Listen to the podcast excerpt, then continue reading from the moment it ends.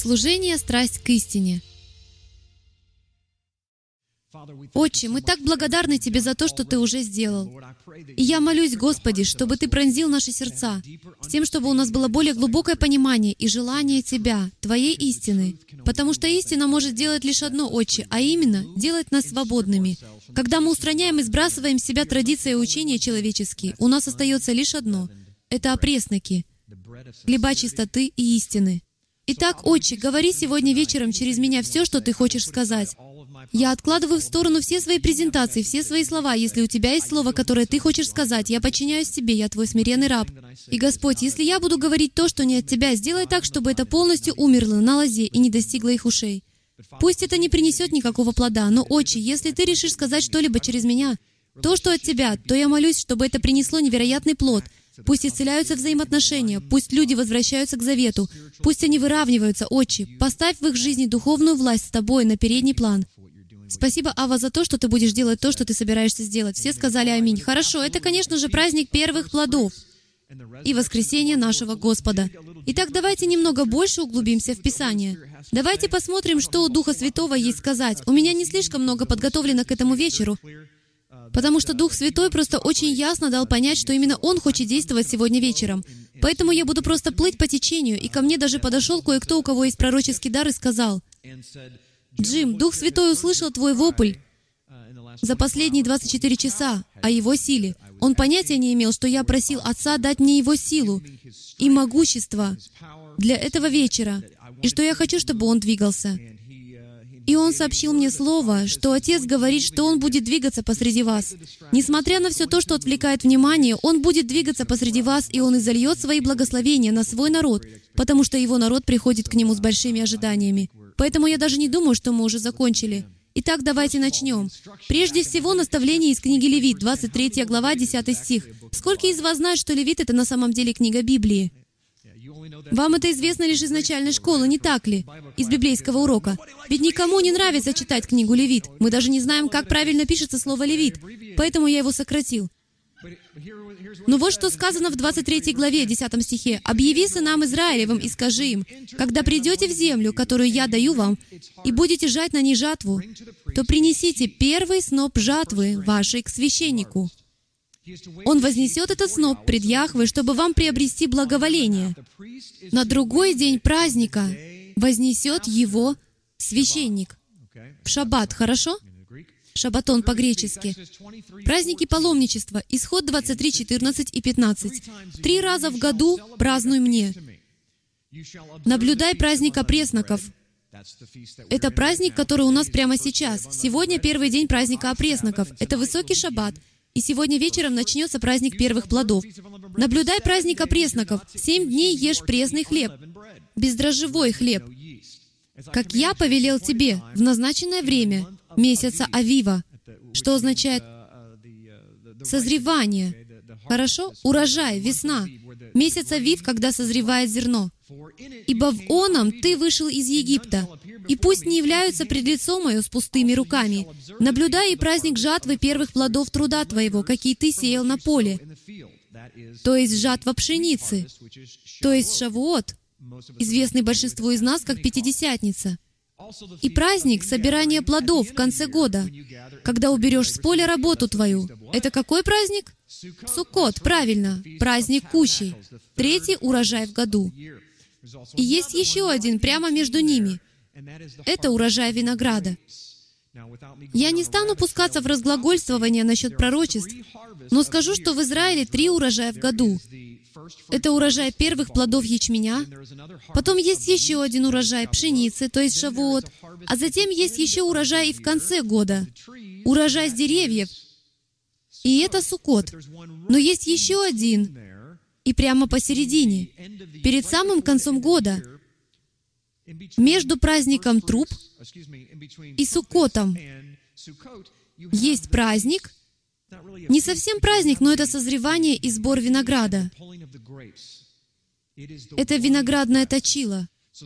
Итак, некоторые из вас, кто изучает пророчество, слышали о точиле его гнева. В пророческом смысле это относится к временной шкале, когда он собирается уничтожить царство этой земли Это будет во время данного периода. Это не может произойти в любое другое время года. Это не может произойти весной. Это не может произойти летом. Это должно произойти по пророчеству. Потому что Писание говорит в Брит Хадаша, так же, как и в Торе, что все происходящее сначала происходит в физическом мире, а затем в духовном. Они идут параллельно друг другу, так же, как муж и жена. Один из них ведет, но если вы ведете как следует, то вы не узнаете, кто именно ведет. Позвольте мне это повторить, потому что у некоторых из вас перекосились глаза. Сейчас мы снова пустимся в рассуждение. Для тех из вас, кто является мужем или женой, истинный лидер, а также брак, который абсолютно, в основном, является стабильным и правильно функционирующим, его всегда можно узнать, потому что вы не совсем уверены, кто именно является лидером. Почему? Потому что в физическом смысле это два вала. Видели ли вы двух валов с одним ермом на шеях?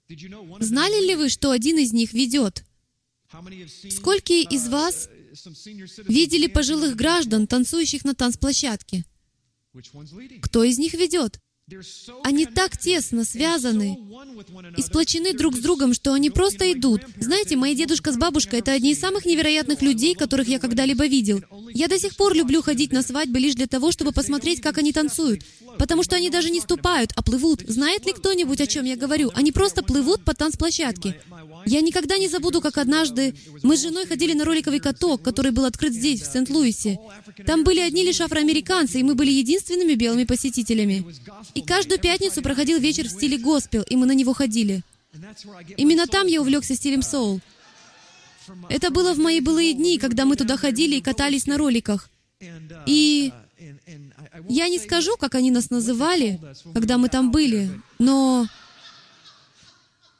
но смотреть нам нравилось больше, чем кататься на роликах, потому что я обязательно должен вам сказать, что мне никогда не забыть, что там была одна пара 65-летних людей, и они катались на роликах в обратном направлении, обнявшись с закрытыми глазами.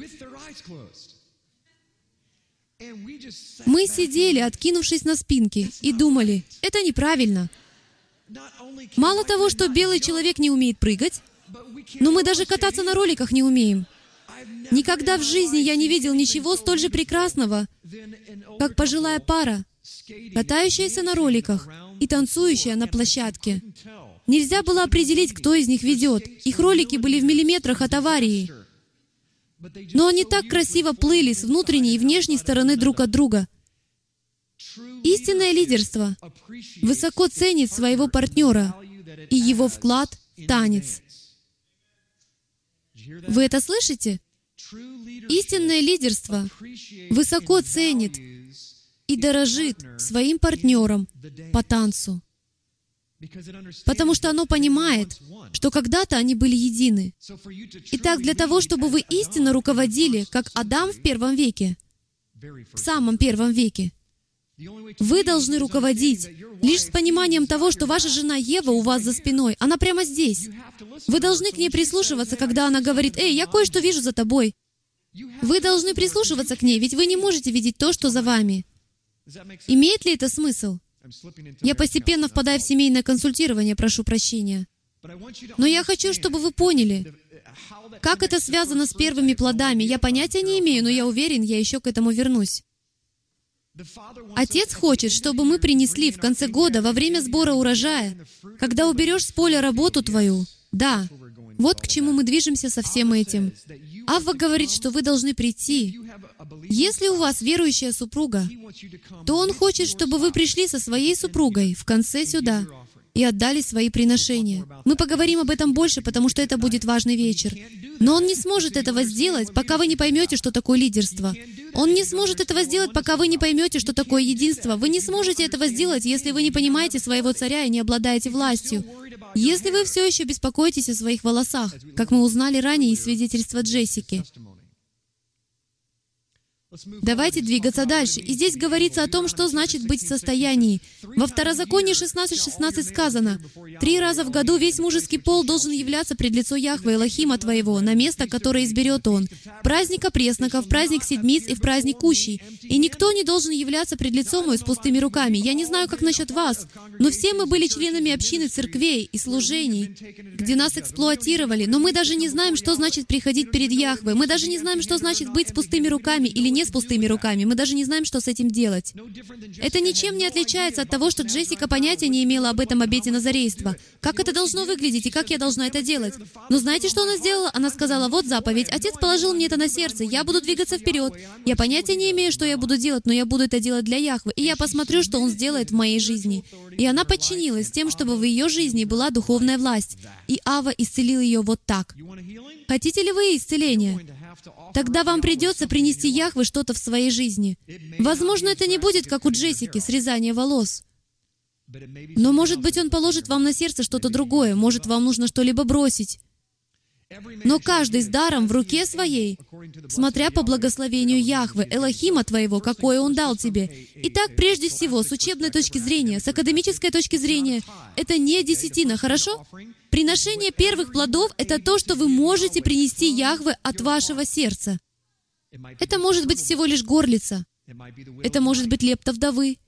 Или же это может быть нечто более значительное. Это может быть молитвенное покрывало. Это может быть... Кто знает, что это может быть?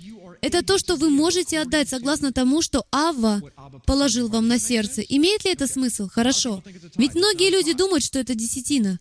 Это не десятина. В Древнем Израиле, если вы шли в Иерусалим, то вы не несли туда десятину. Вы несли то, что могли принести. Наставление, Левит 23.12. Давайте продолжим. «И в день возношения снопа принесите во всесожжение Яхве агнца однолетнего, без порока, и с ним хлебного приношения две десятых части ефы пшеничной муки, смешанной с елеем, в жертву Яхвы, в приятное благоухание, и возлияние к нему четверть гина вина». Немного позже мы к этому вернемся, потому что это очень пророческая, действительно невероятная картина, которую мы для вас раскроем.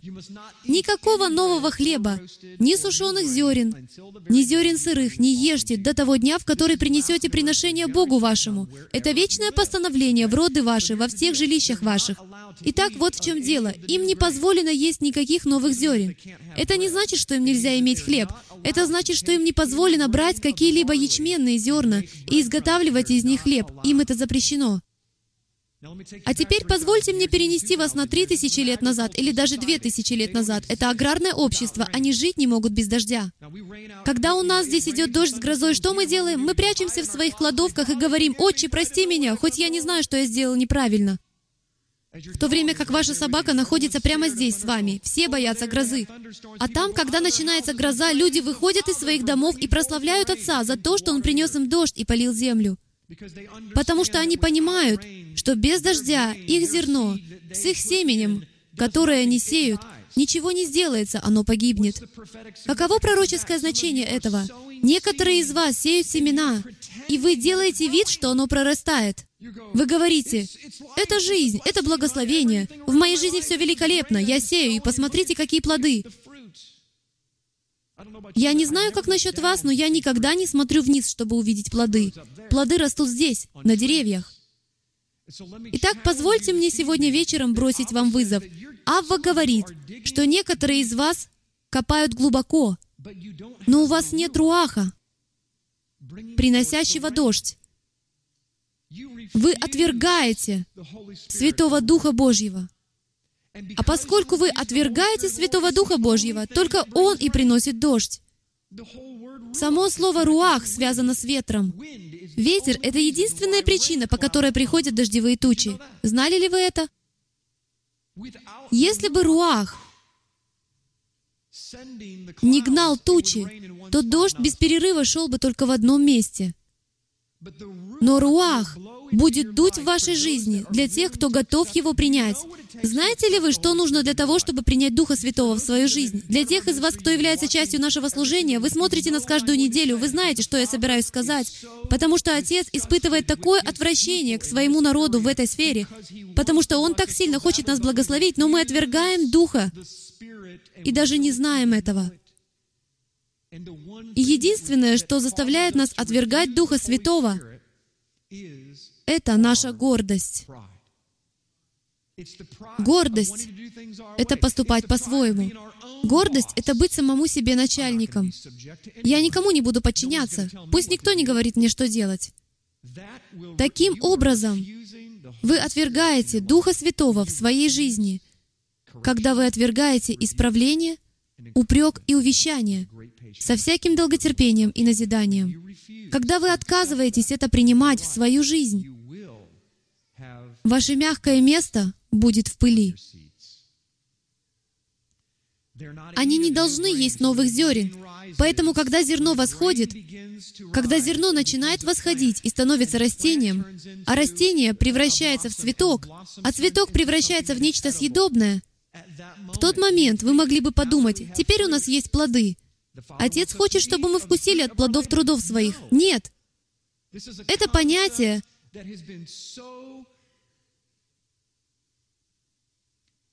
которым так сильно злоупотребляют в современных религиозных кругах. Все это давайте, давайте, давайте.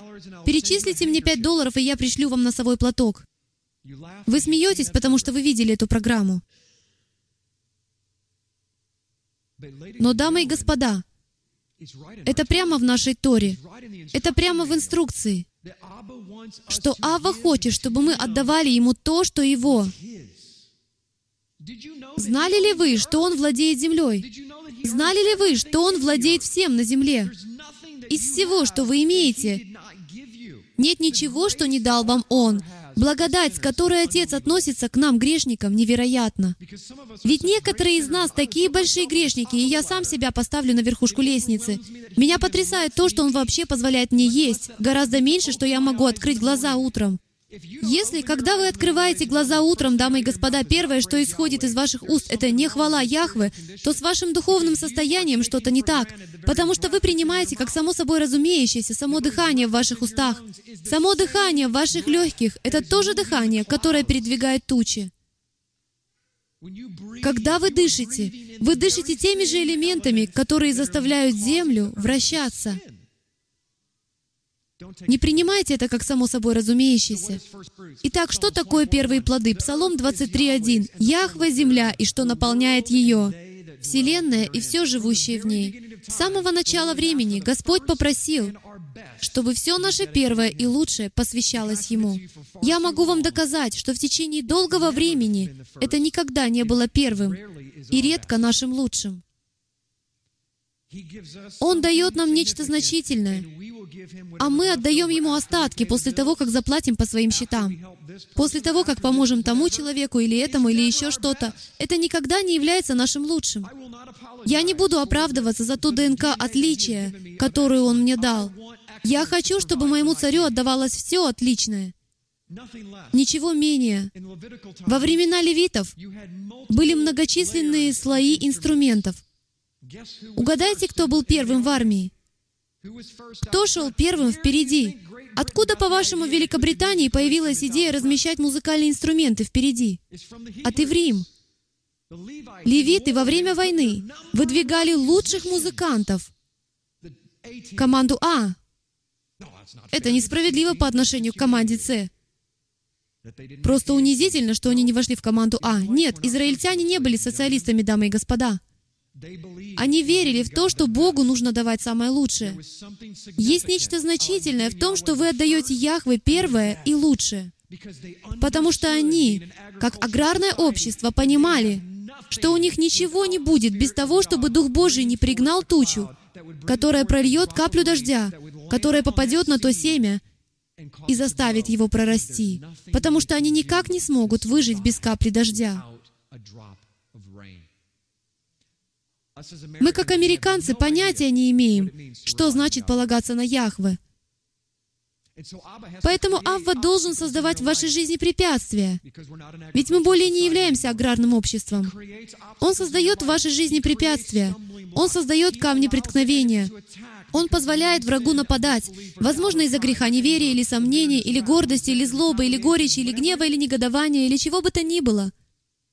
С одной единственной целью, чтобы вы научились понимать, что не вы Бог, а Он, и что вы должны на Него полагаться. И когда вы начнете равняться на Него и полностью полагаться на Него, тогда Он восполнит ваши потребности.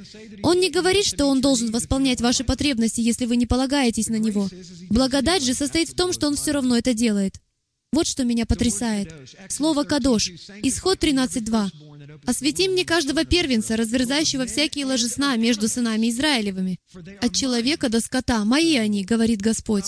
Теперь я хочу, чтобы вы, когда мы это будем проходить, потому что эта проповедь будет развиваться по мере того, как Дух будет давать мне то, что Он хочет давать мне в этом. Но я хочу, чтобы вы поняли и выбрались из своей теологии, что существует Бог-творец, который является очень большим парнем. Я хочу, чтобы вы... Лучший способ для Джима Стейли, ведь я всего лишь простой человек, я не ходил в колледж, и поэтому я не очень образован, однако я могу вам сказать, что для меня лучший способ понять какие-то вещи по картинкам. Я так никогда и не выходил из детского сада. В том классе у меня были пятерки. И так я мыслю картинками, и поэтому я представляю себе такого великана, человека ростом 45 метров. Разве не так думают остальные среди нас? Кто устанавливает правила? Он. Парень ростом 45 метров. Здесь 10 метров от пола до потолка, чтобы вам был понятен этот образ. Почти в пять раз больше. Это большой парень. Его престол, наверное, размером с это святилище. Что он не скажет, должно происходить. Итак, я собираюсь предложить вам, по мере того, как мы будем проходить это, я хочу, чтобы вы держали это у себя в уме, потому что иногда мы не можем постигнуть, насколько велик Яхве. Поэтому я собираюсь попросить вас на минуту задуматься о чем-то, что вы можете представить как нечто гигантское посреди вас. И этот великан говорит, «Этот первенец мой, принесите его мне. Это животное, первенец, мое, принесите его мне». Заботит ли вас на самом деле, что он собирается с ним сделать? Ваша ли проблема, что он собирается с ним сделать? Если он говорит, кстати, все вы там крепостные, это мой священник, это мой парень, и я хочу, чтобы вы принесли его священнику, а он принесет его мне. Вот что они делали три тысячи лет назад. Итак, вы приносите свое приношение, своего козла, своего первенца, вы приносите их священнику, и священник делает что-то не так. Он решает не делать того, что говорит делать тот огромный великан. Он решает сам это съесть. Он решает, знаете ли, отправиться в отпуск в Канкун или купить очередную БМВ или еще что-либо. Не кажется ли вам это знакомым? Ваша ли это проблема? Кому вы это приносите? Вы приносите это тому большому парню, великану, верно? А этот парень, вам нужно молиться за него. Потому что в нашем словесном образе великана он окажется между... Лучше надейтесь, что он угодит между бороздами его кроссовка, когда эта нога опустится.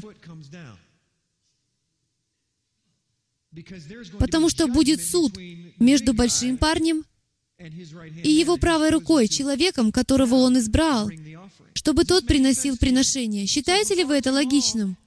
Итак, слишком долго.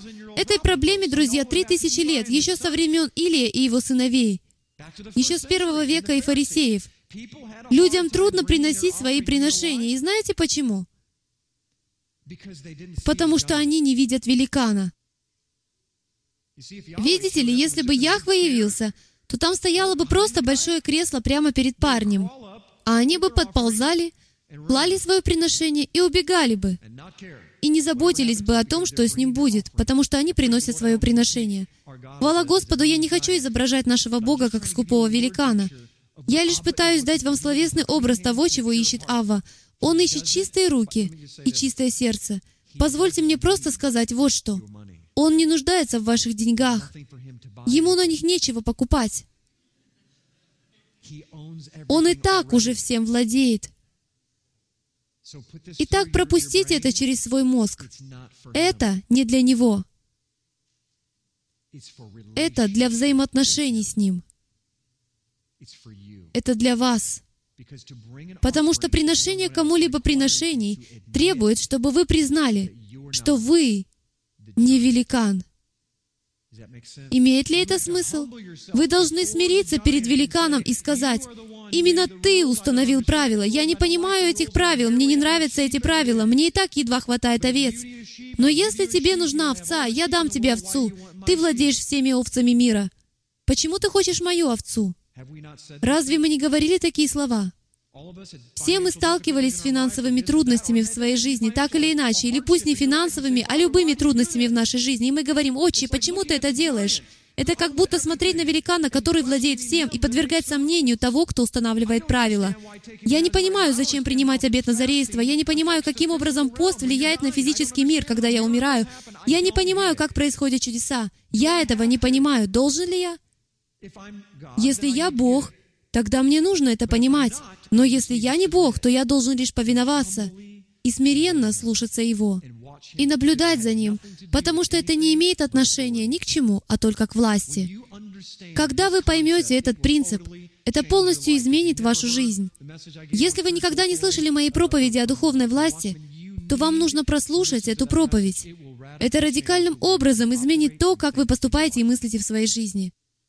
Потому что мы всегда хотим быть начальниками самим себе. Почему? Потому что Хасатан был сам себе начальником, и мы склоняемся к нему. Мы не склонны к познанию истины и к дереву жизни. Мы склонны к дереву познания добра и зла. Мы хотим поступать по-своему или идти своим путем. В действительности мы даже не верим, что у Яхвы все еще есть какие-либо пути. Но мы продолжаем говорить, что мы хотим восстановить царство. Мы хотим восстановить то, что делает Яхвы. Нет, мы не хотим. Мы просто любим об этом говорить. Это новое явление, это новая песня. Вы говорите, я верю в восстановление. Действительно ли вы верите в восстановление? Потому что если вы в действительности верите в то, что нужно совершать библейские поступки библейским способом, Тогда нам нужно начать смиряться перед нашим царем. И в какой-то момент мы должны начать доверять тому, что Отец делает посреди нас, и ходить в этом уповая не на людей и даже не на себя, но просто уповая на Него. Если бы я не видел столько чудес, то эта проповедь не значила бы для меня так много. Но я видел людей, поступающих так, и я видел, как люди воскресают к жизни. Кадош означает делать отделенным и святым. Первенец, в этом вся суть. Это что-либо откладывать. Сколько из вас, пригласив к себе на обед гостей, дают им худший кусочек говядины? Даете ли вы им самый жирный и подгоревший кусок? Непережаренный кусок я оставлю для себя. Ведь я хозяин. Вы никогда этого не сделаете, я надеюсь. Вы бы отложили лучшее для своего гостя. Видите ли вы, как это встроено в вашу ДНК? Я вас уверяю, если вы любите своих детей и желаете им самого лучшего, то разве вы не дадите им самое лучшее? Когда вы получаете зарплату, сколько из вас, папы, любят тратить деньги? У меня пять дочерей, и ожидается один мальчик.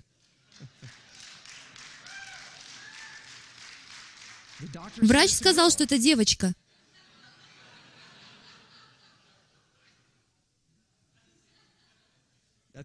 Это его проблема.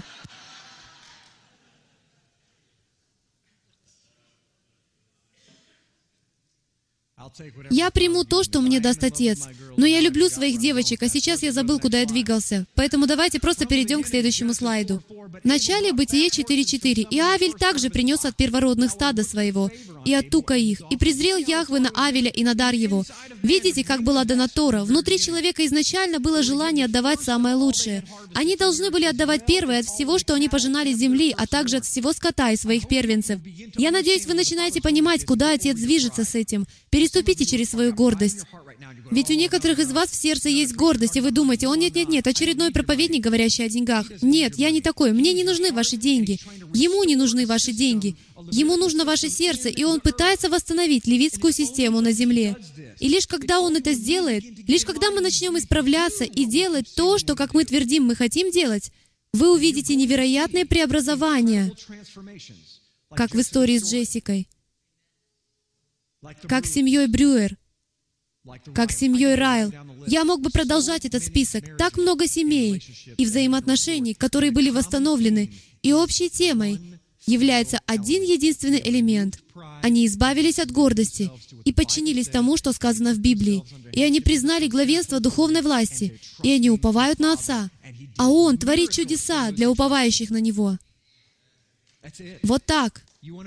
Хотите чудо в своей жизни? Вам придется в какой-то момент довериться Ему. Итак, почему он просит первенца? Вот почему. Печенье с шоколадными каплями. Сколько из вас любят печенье с шоколадными каплями? Аллилуйя, аминь. Их нет в списке нечистых продуктов в 11 главе Левита. Мне придется просить прощения в судный день. Итак, вы печете печенье. У нас дома мы постоянно этим занимаемся. Все пятеро моих дочерей любят готовить.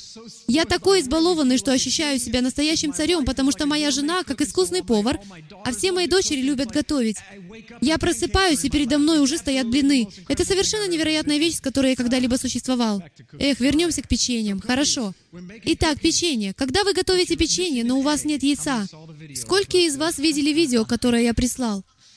У нас дома мы знаем, как нужно готовить шоколадное пирожное мацу. Просто не кладите яйцо. Вы должны посмотреть это видео, одно из самых смешных видео года. Итак, у вас нет яиц. Вот что вы должны сделать. Пойти к соседке и попросить яиц, не так ли? Итак, соседка дает вам сколько надо яиц, вы добавляете яйца, и выходит печенье или пирожное, или что-то другое, что вы готовите. И если вы нормальный, вежливый человек, что вы обычно делаете, когда печенье готово? Вы набираете тарелку печенья, лучшего печенья, и относите это печенье соседке. Видите, насколько для нас естественно отдавать первые плоды всего, что мы делаем? Будь то выпечка, будь то забота о наших детях, будь то почетный гость, который сюда заходит, и мы позволяем ему сидеть на почетном месте — Знали ли вы, что в синагоге имелось почетное место? Вы находитесь посреди синагоги 2000 лет назад, хорошо? И вот что происходит. В дверь входит Равин Иешуа, очень почитаемый в то время Равин. Богослужение прерывается, и ему предоставляют место Бима. Это было место, на котором сидели вот здесь. Каменное сиденье справа от вас входил Равин, и Равин Иешуа садился на место Бима. Пока он сидит на месте Бима, вы должны делать все, что он говорит. Именно поэтому Иешуа говорит, все, что они велят вам делать, делайте. Но не делайте того, что делают они, или не делайте того, что они говорят, когда встают, потому что когда они сидят, им позволено лишь читать Тору. Когда же они встают, то истолковывают ее. Другими словами, не слушайте ничего из того, что они истолковывают, потому что они прибавляют к этому свои обычаи и учения. Видите ли, мы так поступаем. Для нас естественно отдавать первые плоды нашей жизни. Не могу ли я вам заявить, что религиозная система последних 1700 лет испортила систему Яхве и не пользовалась Торой как своим основополагающим руководством. И поэтому мы опасаемся того, чтобы ходить в этом благословении. Ведь мы никогда раньше его не переживали. Мы тянем за собой свой багаж, свои доктрины и богословские идеи. Мы на самом деле никогда не видели левитского города, в котором действительно исполняют то, что говорит Тора, и действительно заботятся о народах, и им действительно можно доверить ваших овец. Вам это понятно? Тогда позвольте мне начать все сначала. Я позволю Отцу говорить вам. Сегодня мы испечем немного печенья с шоколадными каплями. Это семидневный праздник опресноков. Исход 12.17. «Наблюдайте опресноки, ибо в сей самый день я вывел ополчение ваше из земли египетской. И наблюдайте день сей в роды ваши, как установление вечное. С 14 дня первого месяца, с вечера, со вчерашнего вечера. Ешьте пресный хлеб до вечера 21 дня, или 21 числа того же месяца. Три дня. Извините, мне не следует говорить три дня. Это было три дня лишь в то время. Но первое воскресенье или первый день недели после первого шаббата, после Песаха, является праздником первых плодов.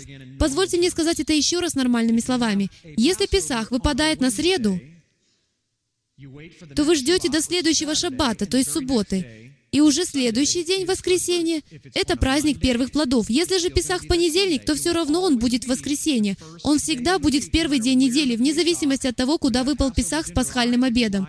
Он может выпасть и на пятницу, как это было вчера вечером. Вечер пятницы, суббота, седьмой день недели и первый день недели. Итак, на заходе солнца, на самом деле прямо сейчас, начинается первый день недели. И сейчас нам предстоят приношения. Вот некоторые параллели. Позвольте мне привести некоторые исторические сведения о том, что они делали. Израильские разведчики шли и находили ячмень весной, разыскивая первый созревший ячмень. Они ищут Мессию. Они этого не знают, но именно это они и делают в пророческом отношении. Они это делают каждый год, как тень будущего. Найдя его, они его приносят к первосвященнику в конце еженедельного шаббата. В шаббат конце шаббата, как раз сейчас, так, чтобы он был срезан с земли сразу же после захода солнца. Таким же образом и священники ищут Иешуа. За ночь до того, как его должны были распять, не так ли? Они повсюду его разыскивали. Когда они его нашли, что они с ним сделали? Именно то, что вели делать Тора. Они даже не знали, что они это делали. Они привели его к Каяфе, первосвященнику, который затем распял его. Но затем, посмотрите, после трех дней и трех ночей в гробу, сразу же после захода солнца в шаббат, Отец срезал Сына от земли. Именно таким образом, как это и должно было быть. Он воскрес из мертвых. На следующее утро, когда священники возносят приношение, прося о богатом осеннем урожае, и Иешуа представляет себя перед Отцом в качестве приношения первых плодов для великой жатвы в конце времен. Он — это первые плоды трудов Яхвы. Видите ли, Яхве должен придерживаться собственных заповедей, собственной Торы. Он почил шаббат для чего? Для примера, не так ли?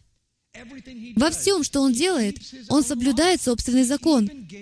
Он даже принес приношение первых плодов, как пример для нас, с тем, чтобы великая жатва была осенью. В Мишне сказано, что именно в воскресенье они действительно возносили это перед Яхве. Итак, те из вас, кто изучает Библию, и, возможно, вы думаете, что это был какой-то другой день. Нет, история нам говорит, что они это делали как раз на восходе солнца. Это из-за того, что существовал как храмовый календарь, так и обычный календарь. В обычном календаре отчет шел от вечера до вечера, а в храмовом календаре он шел от вечера до следующего утра. Хорошо? Итак, Песах. Помните, что сказано? Пасхального акция вы должны были съесть так, чтобы ничего не осталось до какого времени? До рассвета. Поэтому у них была целая ночь для того, чтобы его съесть. Яхве позволяет своему сыну Иешуа воскреснуть из мертвых на закате солнца, с которого начинается первый день недели. Но людям в пророческом смысле дается время до рассвета, чтобы они покаялись. До рассвета, даже на протяжении всей ночи. Пусть даже он уже воскрес, уже все совершилось.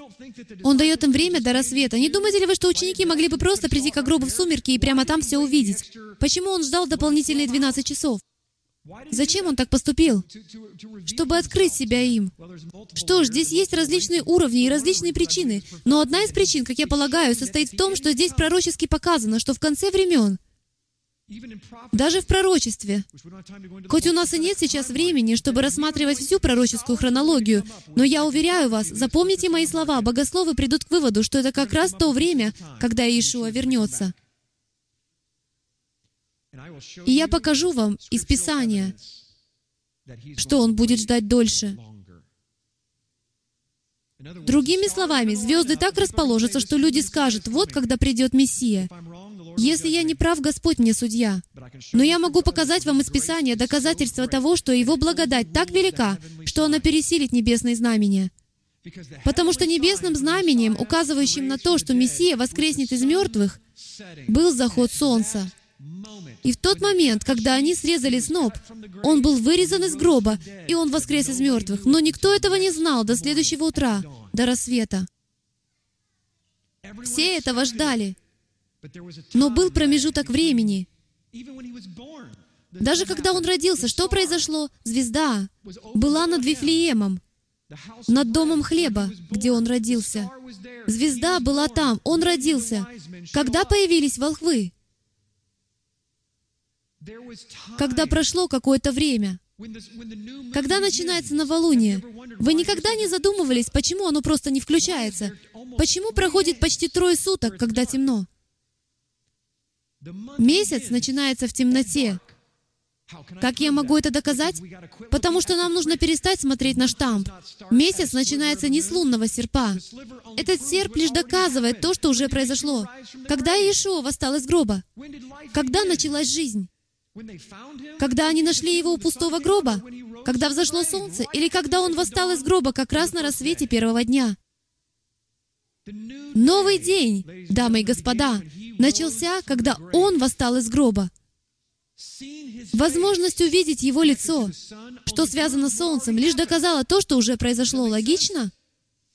Подобным образом, когда вы принимаете Мессию, или посвящаете Ему свою жизнь, или принимаете обет Назарейства, или поститесь, или молитесь, или смиряетесь перед своим Богом, или вы совершаете праздник какой-то праздничный день, принося то или иное приношение, которое Господь положил вам на сердце, Когда вы так поступаете, вы, возможно, не увидите никакого проявления в физической сфере в тот же момент. Но проявление придет в вашу жизнь в виде исцеляющего дождя. И это будет доказательством того, что уже произошло в тот момент, когда вы смирились перед своим Богом. И некоторые из вас даже не усматривают в этом никакой связи. В том, что муж Джессики отдал свою жизнь Господу, потому что она приняла обет назарейства на 6 месяцев или на 7 месяцев, или сколько бы их там ни было. Ей было позволено установить соединение. То, что она сделала в духовной сфере, проявилось в физической позже. В духовной сфере, затем физической. Понимаете ли вы, что я говорю? Что происходит, когда вы повинуетесь и смиряетесь перед своим Богом? Вы творите нечто духовное. Вы соотноситесь с Творцом, который не в этой сфере. Вы соглашаетесь с Ним. Когда вы повинуетесь Ему, когда вы любите друг друга, знали ли вы, что вы просто соглашаетесь с Ним? Знали ли вы, что Хасатан стоит перед вами и обвиняет вас в вашем грехе? Знали ли вы, что вам нужно делать? Вы должны согласиться с ним. Потому что Хасатан прав. Вы грешник. Если вы не умрете и не признаете перед своим царем, мне жаль, но этот обвинитель прав, я совершил эти поступки. Потому что как только вы согласитесь с тем, кто против вас, судья освободит вас. Но если вы откажетесь согласиться с тем, что в вашей жизни есть гордость, и откажетесь согласиться с тем, что Хасатан говорит, извините, но перед Творцом он говорит истину. Возможно, вы думаете, что он отец лжи, он таковым является для вас. Но он не лжет перед царем. Он не настолько глуп. И ему не нужно лгать, ведь мы совершаем много глупостей. Ему не нужно ничего выдумывать. Не так ли? Первыми бросьте в меня камень, если вы так не считаете, и я брошу его обратно. Он не лжет, он говорит истину. Вам нужно согласиться с тем, что вы нуждаетесь в Спасителе снова и снова и снова. Ишуа является первыми плодами. Мне не нужно вам этого говорить, но я все равно прочту. В 1 Коринфянам 15.20 сказано, «Но Христос воскрес из мертвых, первенец из умерших. Ибо как смерть через человека, так через человека и воскресение мертвых. Как водами все умирают, так во Христе все живут». Почему? Потому что Он решил принести свое приношение первых плодов. Осознаете ли вы, насколько это значительно? Осознаете ли вы, что во время тысячелетнего царства у вас не будет выбора? Вы либо придете к царю, держу пари, во время тысячелетнего царства вы не придете к царю с пустыми руками. Я хочу, чтобы вы кое-что поняли. Те из вас, кто меня знает, вы знаете, что нормально, если вы на меня обидитесь. Меня это не обижает. Я лишь передаю вам то, что говорит царь. И царь обижается. Нет, он не обижается.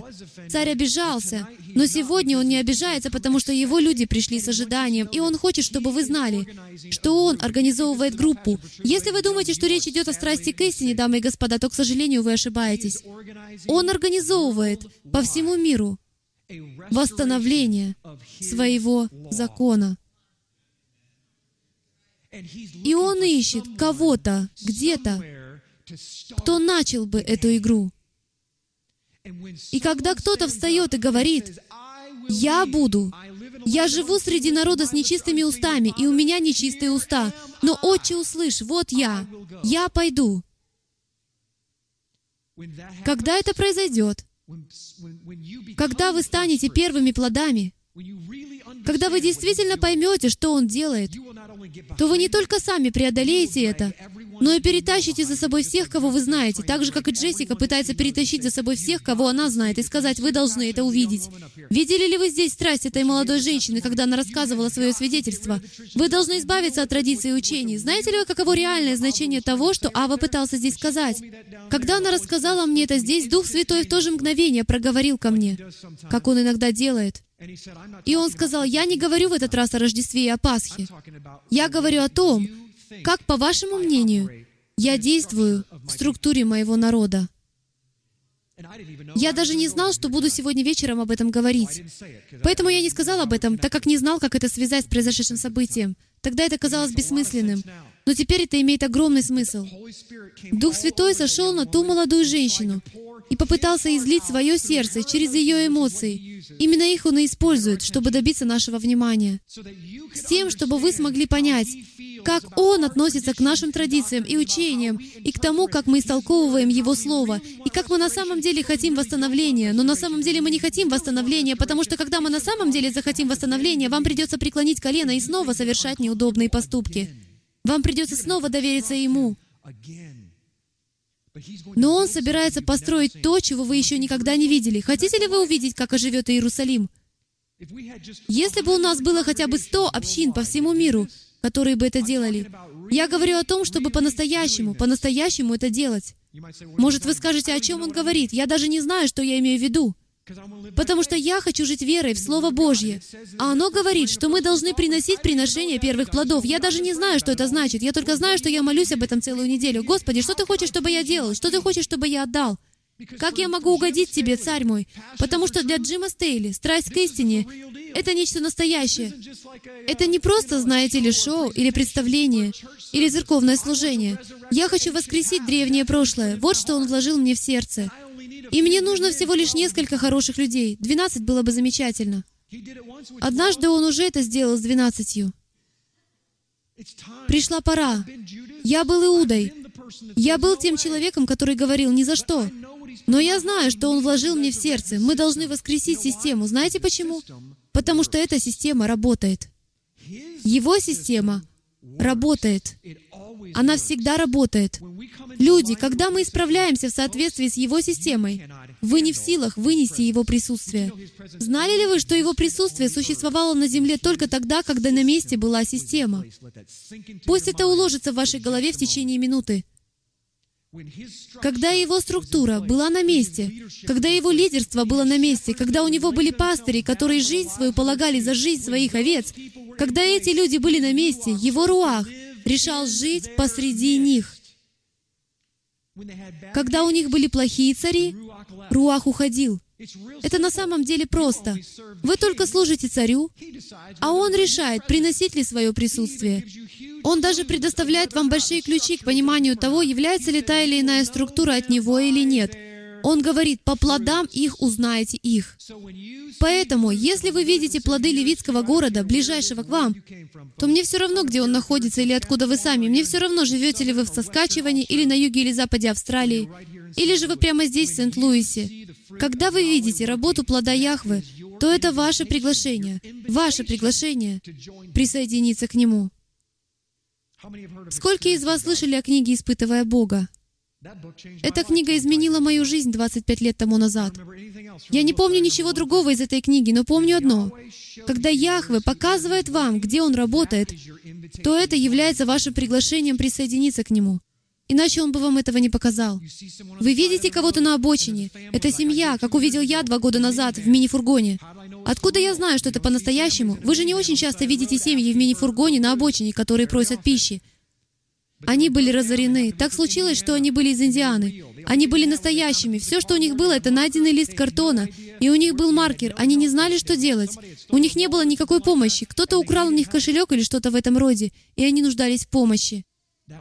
Это было мое приглашение присоединиться к ним, остановить свой мини-фургон и помочь им, пригласить их на обед, дать им немного денег и вернуть их на дорогу. Сколько из нас и как часто проезжали мимо своего приглашения? Знаете ли вы, каким благословением стало для моих детей то, что они увидели своего отца, своего Аву, моя младшая зовет меня Ава, помогающего тем, кто нуждается. Прямо у себя перед глазами они увидели, как работает эта система. Ходите в системе плодов, первых плодов. И вы увидите, с каким рвением Творец отреагирует. Причина, по которой вы не видите чудес. И если вы здесь как часть служения «Страсть к истине», то вы видели невероятные чудеса, и они просто становятся лучше и лучше каждую неделю. В какой-то момент, как мы уже обсуждали, у нас будет целое отдельное служение, просто для того, чтобы люди рассказали свидетельства о чудесах, которые происходят в их жизни. Я получаю столько имейлов о них, что даже не успеваю читать. Я хочу дойти до того, что мне уже не нужно будет проповедовать. Дух Святой просто делает то, что Он делает, а в Его теле все служат друг другу. До этого дойдет, запомните мои слова. У нас будут служения свидетельств, и люди будут исцеляться и спасаться, и никто не будет рассказывать им Евангелие. Именно так и должно быть. Это называется истинный плод. Иешуа — это первый плод. И Он есть глава тела, собрания. Он начаток. Вы это слышали? Он глава Кахал на иврите. Он глава собрания. Он начаток, первенец из мертвых, дабы иметь Ему во всем первенство. Он великий Бог, которому мы служим. Нас учили почитать людей. Нас учили класть свои приношения перед людьми. Могу ли я заявить вам, что это ересь? Вы не кладете свои приношения перед людьми. Вы кладете свои приношения перед людьми, потому что вы почитаете Яхвы.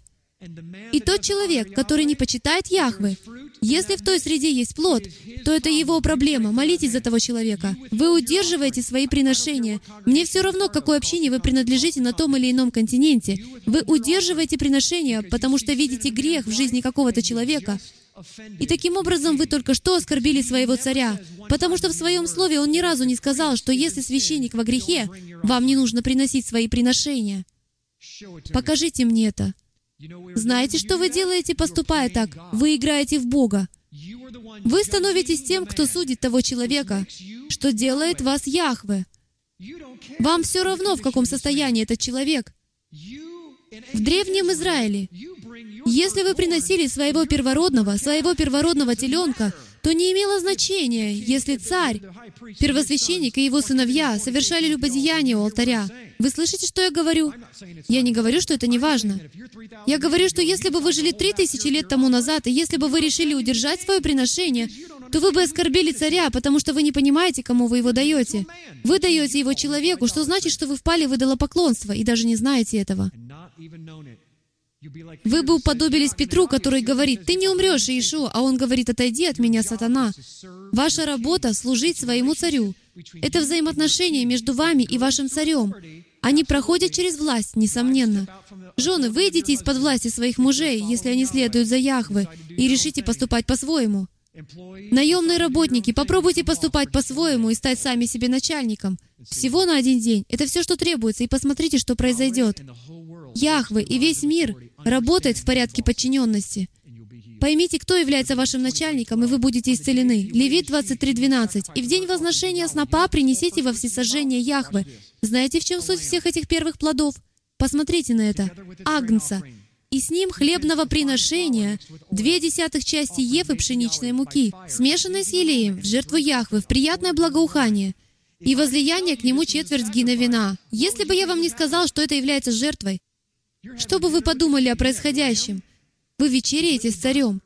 У вас агнец, полностью сожженный, от которого ничего не остается. Мука для опресноков, которая в два раза больше обычного. Почему? Потому что вам довелось быть с ним. Елей для помазания царя, символизирующий волю Божью и наполнение Духом Святым. И вино для окончательного оформления завета, символизирующее его кровь. Вся суть первых плодов — вечери с царем. Знает ли кто-нибудь другую историю из Библии о вечере с царем? Как насчет Есфири? Царицы Есфирь и ее царе. Как долго она просила, чтобы люди постились ради нее? Три дня. Кстати, угадайте, когда именно она просила их молиться? На Песах. Посмотрите на это. Никакого нового хлеба, ни сушеных зерен, ни зерен сырых. Не ешьте до того дня, в который принесете приношение Богу вашему. Мы говорили об этом. Это вечное постановление. Третий день, исход 19.10. «И сказал Яхве Моисею, «Пойди к народу и освети его сегодня и завтра. Пусть вымоют одежды свои, чтобы быть готовыми к третьему дню. Ибо в третий день сойдет Господь пред глазами всего народа на гору Синай. В третий день после того, как они сделают что? Сначала они должны отделиться, осветиться и вымыть свои одежды. Теперь, если вы соберете все Писания в очень кратком изложении, разве мытье одежды не связано с тем, что как раз перед тем, как подняться по Авел, лестнице ко Всевышнему в Иерусалиме, вы должны пройти через купальню Силуам. Хорошо? Купальня Силуам. Вы бы вошли в эту купальню, окунулись бы в микву, полностью погрузились, разделись и вышли бы на другой стороне и оделись бы в новую одежду. Это и называется вымыть свои одежды. На самом деле это было не обязательно мытьем одежды, но в пророческом смысле физическое связано с духовным. Вы моете свою одежду. Ваша одежда — это то, что люди видят. Если вы собираетесь быть светом для народов, то вам нужно иметь новую одежду, подходящую для вечери с царем. Первое, что вы делаете, это вы отделяетесь. От чего? От того, что вы хотите делать, и от того, что хочет делать мир. А затем вы окунаетесь в микву, облачаетесь в одежды праведности, бани водной, посредством слова, и готовитесь. Вы становитесь готовыми. Именно в этом большинство людей совершают ошибку. Они не готовятся к третьему дню. Еще один, третий день. Пойди, собери всех иудеев, находящихся в Сузах, и поститесь ради меня, и не ешьте, и не пейте три дня, ни днем, ни ночью. Что произошло после тех трех дней? Тот же день, когда Мессия воскрес из мертвых, две тысячи лет тому назад, в этот самый день, брак, Антихрист, Аман был повешен. Итак, давайте выясним, что означает 17-й день Ниссана, 30-го года нашей эры. 17 означает «победа» на иврите. В нем использованы два числа — 7 и 10. 7 — это число духовного совершенства, а 10 — число порядкового совершенства. Вы объединяете духовную связь с чем? С порядковым совершенством, и вы получаете победу. Вместе — это число совершенного духовного порядка — Наш Бог — Бог структуры. 17 появлений ангелов записаны в Евангелиях и Деяниях. Еще несколько интересных моментов. Древний символ Пэй является 17 буквой. Знали ли вы, что 17 буква — это Пэй? Она очень похожа на уста. Именно это она и означает. Она означает уста. Слово Пэй — это 17 буква. Это слово, исходящее из уст. Численное значение слова «хорошо» — 17. Знаете ли вы, что слово «хорошо», которое на иврите будет «тов», является 33-м словом Торы? Когда умер Иешуа? В каком возрасте? 33. Он был «тов». Он был хорошим. 17. Он одержал победу. Ноев ковчег остановился на горе Арарат. Угадайте, в какой день? В 17-й день Ниссана. В тот же день, когда наш Мессия воскрес из мертвых. Израиль перешел Черное море в 17-й день Ниссана, заявив о победе над египтянами. Израиль ест первые плоды земли обетованной. Только представьте себе, какое совпадение. В 17-й день Ниссана. И в Рим вошли в Египет за 430 лет до освобождения в 17-й день Ниссана. Моисей провел израильтян через разделенное Черное море. Очищение храма Езекии спустя 800 лет после вхождения в землю обетованную произошло в 17-й день Нисана, и царица Есфирь спасла иудеев от истребления в 17-й день Нисана. Знаете ли вы, какова математическая вероятность того, чтобы все это произошло в 17-й день Нисана? Был один обладатель Нобелевской премии по математике, который произвел математические расчеты того, какова вероятность того, чтобы все это произошло в 17-й день Нисана. И она следующая. Один к 783 квадриллионам, 864 триллионам, 876 миллиардам, 960 миллионам. Один к 783 квадриллионам. Я не знал, что есть такое понятие, как квадриллион. Но оно есть. Итак, снопы символизируют людей. Мы почти закончили. Снопы символизируют людей. Откуда мы это знаем? Благодаря снам Иосифа, Бытие, 37 глава. Я не стану ее разбирать. Ему приснилось, что ему поклоняются снопы. И в 10 главе Луки мы названы жатвой. Итак, мы связаны с зерном. Мы не связаны с сельскохозяйственной техникой. Мы связаны с землей. Мы связаны с наследием. Мы связаны с Ним. Вы не растете без Духа в вашей жизни. Вы растолстеете на знаниях и станете бесполезными для Него, без Духа живого Бога, живущего в вашей жизни. Вы всегда можете узнать человека, исполненного Духа, потому что все, к чему он прикасается, приносит плод. Откуда вы знаете, исполнила ли вы Духа Святого? Некоторые считают, что исполняться Духа Святого значит соблюдать Тору. Чепуха. Исполняться Духа Святого не значит соблюдать Тору, уверяю вас. Есть много ортодоксальных евреев и людей по всему миру, которые соблюдают Тору, однако они не исполнены Духа Святого. И некоторые из них являются наиболее ненавистными людьми, которые мне известны. Это люди, утверждающие, что они соблюдают Тору или заповеди, или назовите это как хотите. Вы всегда узнаете тех, кто исполнен Духа Святого, потому что они производят плод первой заповеди Торы. «Возлюби». Когда от вашего престола будет проистекать любовь, это даст исцеление народам, и вы сможете соблюсти каждую заповедь, и будут восстановлены взаимоотношения. Вы будете восстановлены. Исцеление наступит. Ваша жизнь изменится. Мы представляем собой снопы, поэтому, когда мы приносим наши приношения первых плодов перед нашим Творцом, то что мы делаем? Мы приносим самих себя. Это символизирует то, будто вы срезаете себя ради собственного воскресения, умираете для себя, воскресаете, будучи срезанными от земли, и приносите самих себя некоторым образом. Вам повезло. Мы очень благословлены тем, что Он не просит нас убивать наших первенцев, как у язычников. Я говорю вам прямо сейчас, если Он большой парень, то у него есть право это говорить. Если Он творец, то у него есть полное право, нравится вам это или нет, сказать, «Я хочу, чтобы ты принес в жертву своего сына-первенца на жертвеннике, как Авраам попытался сделать с Исааком». И как поступил Авраам? Авраам сказал, «Ты Бог, ты большой парень, ты тот, кто всем управляет. Если ты должен это иметь, то я не задаю вопросов, я только шма. Сколько из вас бы шма? Он покажет вам ваше сердце, потому что в этом зале, наверное, немного людей, включая меня, которые бы сразу шма, как это сделал Авраам. Авраам понимал, кто всем управляет. Он был просто рабом. Слово «сноб» на иврите — это «амер». Оно связано со словом «алам». Мне потребовалось провести исследование, чтобы это обнаружить, и я подумал, что это удивительно. Оно означает «связывать» или «заставлять замолчать». Вот что происходит. Сказано, если вы не начнете вопить, что Он Бог, то что будет сказано, камни возопьют. Вся тварь совокупно стенает. Когда тварь перестает стенать? Когда она убита. Когда она срезана. Знаете, когда вам нужно перестать стенать? Некоторых из вас нужно срезать до земли. Вас нужно срезать, вас нужно обвязать, и вас нужно преклонить перед вашим царем.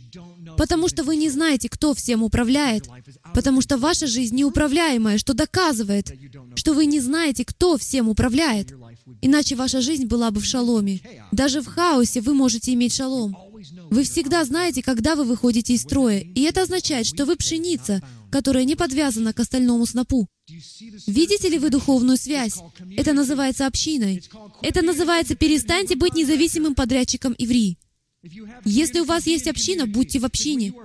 Потому что, когда вы связаны друг с другом, как сказал Павел, привяжитесь друг к другу. Это называется заветом на иврите. Брит. Что это означает? Резать. Вы это поняли? Нам нужно быть срезанными, а это связано с обрезанием. Нам нужно быть обрезанными в своем сердце. Вы не можете быть предложены в жертву Яхвы до тех пор, пока не будете срезаны и связаны в общине. Если вы не в общине, и в этом нет вашей вины, то это одно. Но если вы сами решаете быть вне связки, тогда опасайтесь волков. Они вас уничтожат. Вас никто не прикроет со спины. Кроме того, знали ли вы, что слово «связанный», слово «сноб», отчета мера в течение последующих 50 дней до Шавуота связано со словом «поклоняться»? Меня это потрясло. На иврите это буквы Шин, Кав и Хей, Шака. Шака означает склоняться, падать ниц перед своим царем. Вы видите, что снопы склоняются перед Иосифом в его сне. В древнееврейском пиктографическом письме Шин символизирует всепоглощающий огонь Божий. Шин сам по себе — это Эль-Шаддай. Затем у вас есть кав, что значит помазание. Это рука Божья, которая помазывает. И следующая буква — это последняя буква в имени Яхвы. Хей, которая означает откровение. Итак, вы их объединяете и узнаете, что значит слово поклонение, которое связано с Амером, отсчетом Амера, и склонением, связыванием, снопом, срезанием, первыми плодами, приношением. Вот что это значит, всепоглощающий огонь Божий, который помазывает и приносит откровение. Только когда вы склоняетесь. Хотите ли вы иметь откровение? Хотите иметь помазание? Хотите, чтобы всепоглощающий огонь выжег все из вас? Всего две недели назад у нас было свидетельство одного молодого человека, который даже не просил об этом, но кто-то возложил на него руки. Он исповедал, что страдает от чего-то, от горечи, и буквально огонь прошел сквозь его тело. Я никогда не видел человека с такими конвульсиями. Он впал в возбужденное состояние и не понимал, что с ним происходит. Но огонь проходил через его тело и выжигал из него все нечестивое. Я не знаю, в течение скольких часов он здесь находился после того, как завершилось служение. Он просто лежал на полу, распростертый перед своим царем. Мы оставили его лежать на полу, его трясло. С ним не происходило ничего подобного раньше. И буквально, как только это закончилось, в течение последующих полутора часов он прославлял своего царя. И с тех пор у него больше не было духа горечи. Он полностью простил того человека, на которого гневался в течение последних двадцати с лишним лет, в один момент. Аминь. Сошел огонь Божий, который помазал его и принес откровение о том, что он хранит в сердце горечь, о чем он даже и не знал, дамы и господа. Он даже не знал. Но он покорился своему Творцу, и пришел огонь Божий, и помазал его, открыл ему его грех. А грех — это, кстати, просто дух. Вы принимаете духа, который препятствует тому, чтобы сила Божья действовала в вашей жизни. Когда дух был устранен с пути, пришла сила. Вот так. Вы должны быть в структуре, в системе, в шака, Родственник-искупитель. Некоторые из вас с этим знакомы. Это мужчина, который приходит, чтобы спасти другого родственника, оказавшегося в беде. Очень просто. Это родственник, который приходит, чтобы спасти другого родственника, оказавшегося в беде. Для того, чтобы быть родственником-искупителем, есть четыре требования. Первое. Вы должны быть как можно более близким родственником тому, кто попал в беду. Итак, это человек, который является ближайшим кровным родственником. Это первое требование. Номер два, он должен быть в состоянии искупить того человека. Итак, у него должны быть финансы или возможность искупить его. Номер три, он должен быть готовым искупить, потому что у вас могут быть первые два требования, но не быть третьего. Вы должны быть готовы искупить. Номер четыре, у вас не должно быть необходимости искупать себя. Это было бы проблемой. Имея нужду в собственном искуплении, вы были бы неправомочны. Итак, не углубляясь во всю эту тему, проще всего сказать, что Иешуа был ближайшим родственником Адама. Именно Адам нуждался в искуплении. На иврите Адам означает «божественная кровь», хорошо? Божественная кровь. У Иешуа была божественная кровь. За всю историю только два человека имели божественную кровь. Это был Адам, и это был второй Адам. Поэтому их и называют Адам и Адам. Именно поэтому он ближайший родственник Адаму. Он искупил Адама из той беды, в которую его втянула его жена. Не надо хихикать. Обычно бывает наоборот. Он должен был быть в состоянии его искупить. Конечно же, он был в состоянии его искупить. И, конечно, он был готов его искупить, а сам он в искуплении не нуждался. Слово «Гаал» значит «искупитель». Иов 19.25. «А я знаю, искупитель мой жив».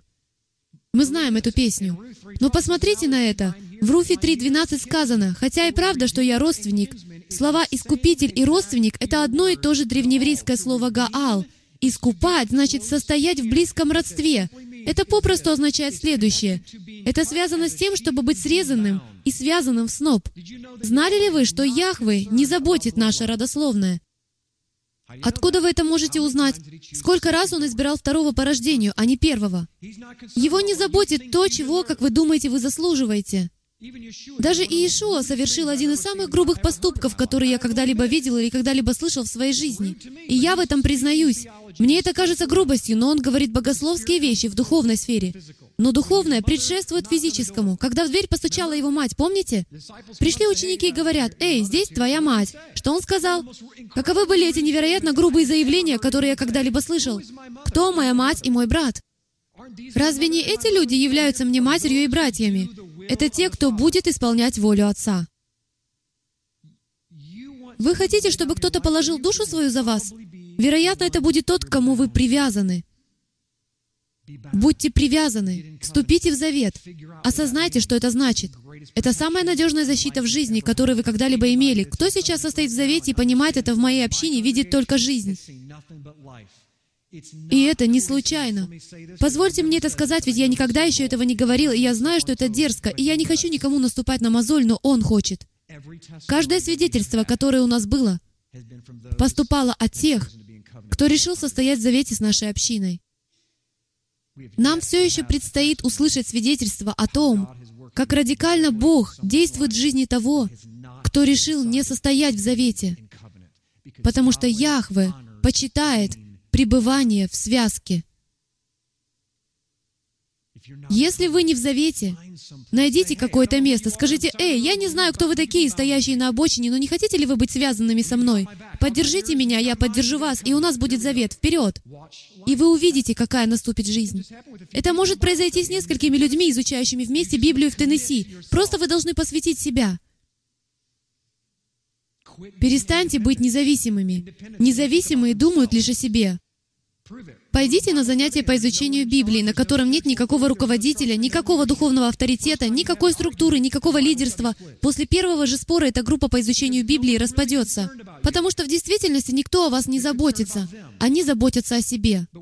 Но когда вы в завете, вы не можете убежать, потому что вы связаны.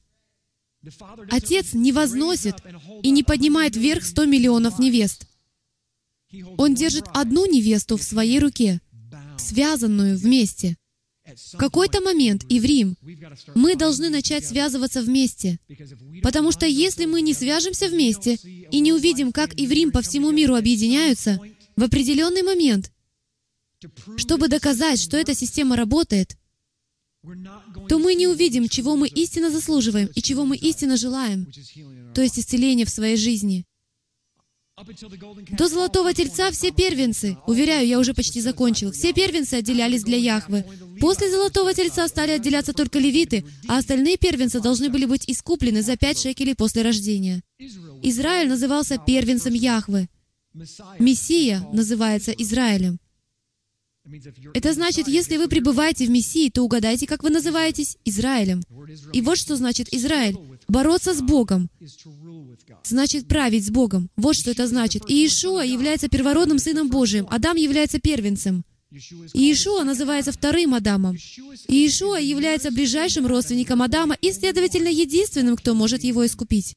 Позвольте задать вам вопрос. Кто первым умер в саду? Ева, не так ли?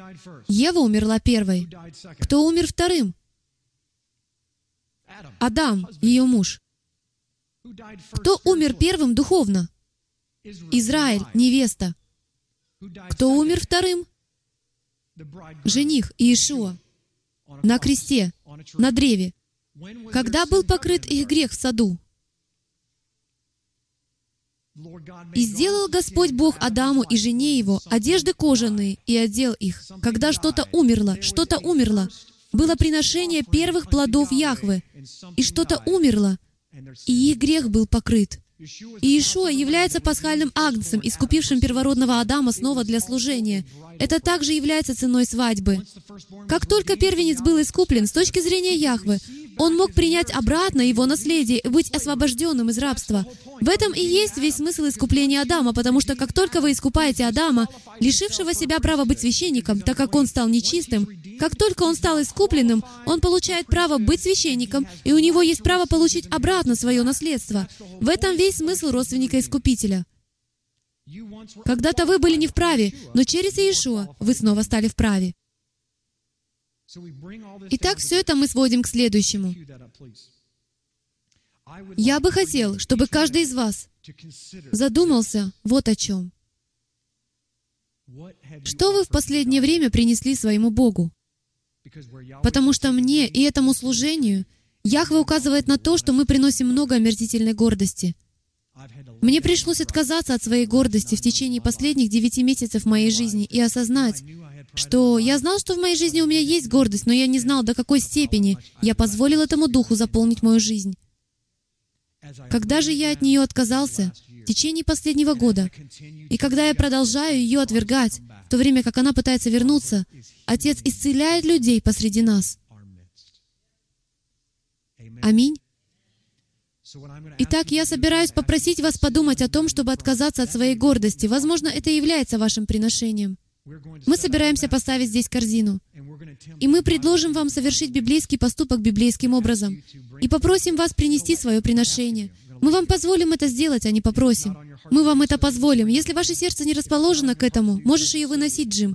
Если ваше сердце не расположено к тому, чтобы так поступить, то так тому и быть. Это нормально. Никто не будет вас судить или осуждать, потому что это не перед людьми, дамы и господа. Это перед вашим царем. И мы завершим этот праздник с приношением, вашим приношением первых плодов. Некоторые из вас уже это сделали, когда вы вошли сюда. И в конце песни у вас будет пять минут. Это пятиминутная песня. И затем мы помолимся над приношениями. И мы поступим точно так, как поступали они в первом веке. Хотя это первые плоды нашего приношения. Это всего лишь наши первые плоды. Итак, если Ава благословил вас каким-либо образом, возможно, вы не готовы к этому. Будь я на вашем месте, я бы высыпал туда всю мелочь из карманов. Потому что Ава смотрит на ваше сердце. Он понимает ваше сердце. У нас был один человек, который был так в этом заинтересован и так понимал этот принцип, но он забыл свое приношение. И знаете, что он сделал? Он нарисовал его на клочке бумаги, потому что он понимал, что он не хочет приходить к своему царю с пустыми руками. Я был потрясен. Когда мы это получили, я сказал, что это такое? Должно быть какая-то новая валюта? Но он знал, что это не перед человеком, это перед его царем. Итак, включите музыку, и мы помолимся. Я помолюсь. Пока еще придержите музыку. Вы можете выключить экраны. Мы помолимся, и я хочу, чтобы вы попросили Отца обрезать ваше сердце, обвязать вас. Давайте будем связанными вместе и посмотрим, что мы сможем сделать в эти последние дни, если мы начнем совершать библейские поступки библейским путем. Кроме того, я хочу, чтобы вы сделали вот что. Мне неприятно это делать, потому что это выглядит так, будто мы отдаем, чтобы получить. Ведь я читал целую серию учений о том, что мы даем ради даяния. Просто даем ради того, кто дает. Вот что мы делаем. Но поскольку я видел, как благодаря этому происходили чудеса, то я собираюсь попросить, чтобы некоторые из вас, если это по-настоящему, и у вас искреннее сердце, и у вас на сердце есть бремя за кого-либо или за что-то значительное в вашей жизни, может быть, это чтобы избавиться от гордости, то я хочу, чтобы вы несли свое приношение и просили Отца исцелить эту ситуацию в вашей жизни. Я хочу, чтобы вы несли свое приношение, и я хочу, чтобы вы просили Царя, великодушного Царя. Вы не даете, это никак не связано с вашим даром. Это может быть четверть доллара. Он смотрит на ваше сердце. Является ли ваше сердце чистым, непорочным, и является ли оно смиренным перед Ним? Это ваша возможность прийти к своему Царю. Я действительно настолько наивен, что верю, что Он прямо здесь. Я верю в это. Я сам стану в очередь перед моим царем. Я всего лишь распорядитель. И, наверное, не очень хороший при этом. Но я хочу предоставить вам возможность прийти сегодня к своему царю. Включите, пожалуйста, музыку. Отче Яхве, мы так благодарны Тебе за то, что Ты делаешь в нашей жизни. Мы благодарим Тебя за возможность отдать Тебе первые плоды. Мы благодарим Тебя, Ава, что Ты защищаешь нас, направляешь нас, ведешь нас, что Ты предоставляешь нам возможность восстановить Твои древние пути. Отче, если Твой плод становится реальностью в этом служении, да, Отче, бей тревогу в сердцах и умах людей, и если они не осознают свою вину, или не испытывают терзаний в сердце, тогда, Отче, не позволь уйти со своих мест. Но, Отче, сойди на народ Твой ради Тебя, с тем, чтобы они смогли исцелиться. Да прославится имя Твое вновь на этой земле. Амен. Служение стрелы Ефраима существует только благодаря пожертвованиям верующих, как вы. Чтобы обеспечить выживание этого служения, пожалуйста, посетите страницу «Помощь» на www.ephraimzeros.com. Нам нужна ваша поддержка.